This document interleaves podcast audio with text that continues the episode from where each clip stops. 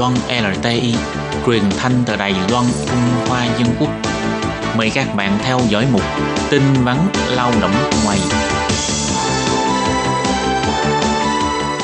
Thiên Nhi và Thúy Anh xin chào các bạn. Xin mời các bạn cùng đón nghe chuyên mục tin vắn lao động của tuần này. Không biết là trong một tuần vừa qua các bạn có đón nghe những chuyên mục của Ban Việt ngữ hay không? Tại vì trong chuyên mục tin vấn lao động của ngày hôm nay, Thúy Anh và Khiết Nhi xin mang đến cho các bạn một thông tin đó là Bộ Lao động đã ủy thác cho 13 chuyên mục ngoại ngữ trên đài phát thanh mang tiếng nói của quê hương đến với lao động di trú.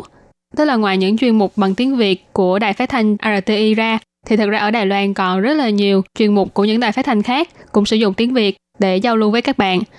Thì cũng giống như RTI thì cũng có những chuyên mục hướng dẫn cho các bạn những pháp lệnh liên quan đến đời sống hàng ngày của các bạn ở Đài Loan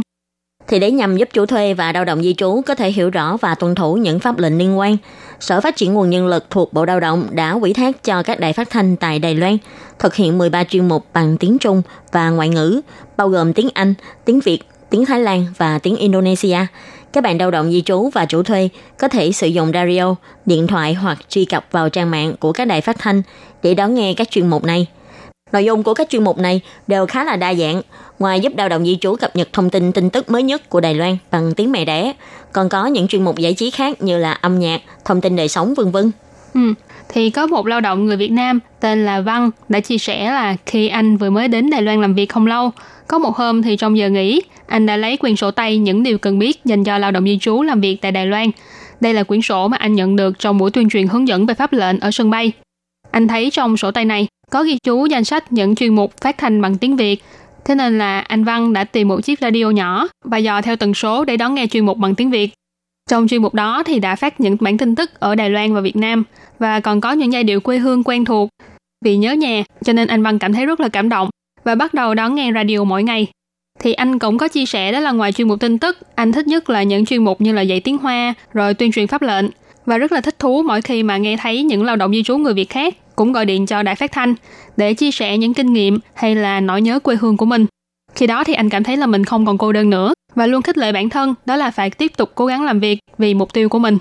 sau khi nghe nghe giống như là đang giới thiệu về đài RTI vậy ừ. như có những cái bản giai điệu âm nhạc của Việt Nam này ừ. vừa có dạy tiếng Hoa này vừa ừ. giới thiệu cái pháp lệnh hay là những cái bản tin mà dành cho lao động di trú người nước ngoài này ừ. xong còn lại có những cái bản tin đến từ Việt Nam và những cái bản tin của Đài Loan nữa thì đúng rồi tại vì đài RTI của mình đó là chuyên phát thanh về những chuyên mục như vậy mà nhưng mà cũng giống như tin vắn lao động hôm nay nói là Ngoài chuyên mục của RTI thì cũng còn những đài phát thanh khác, cho nên nếu như các bạn cũng đã từng nghe những chuyên mục bằng tiếng Việt ở những đài phát thanh khác, các bạn cũng có thể chia sẻ kinh nghiệm với nhau hoặc là cũng có thể giao lưu trên sóng radio.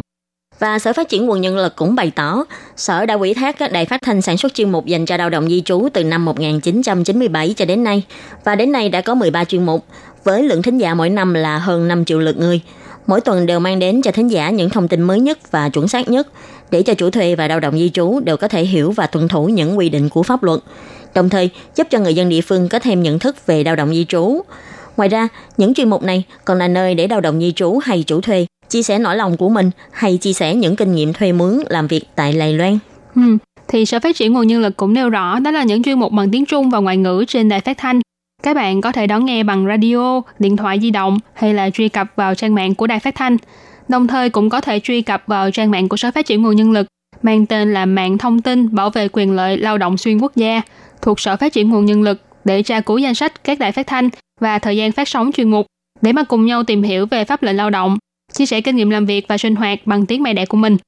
Thì nhân đây Thúy Anh cũng xin giới thiệu với các bạn đó là nếu như các bạn không sử dụng radio, các bạn có thể sử dụng điện thoại di động. Cách thứ nhất đó là truy cập vào trang mạng của đài phát thanh. Chẳng hạn như nếu như các bạn truy cập vào trang mạng của RTI các bạn có thể nhìn thấy được một nút hình tam giác ở góc trái bên dưới màn hình và nhấn vào đó thì các bạn sẽ nghe được chuyên mục của ngày hôm ấy.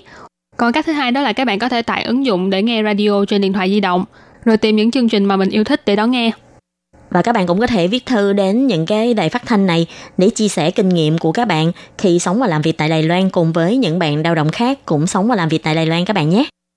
Và các bạn thân mến, tin vấn lao động của tuần này do Khiết Nhi và Thúy Anh thực hiện cũng xin tạm khép lại tại đây. Cảm ơn sự chú ý lắng nghe của quý vị và các bạn.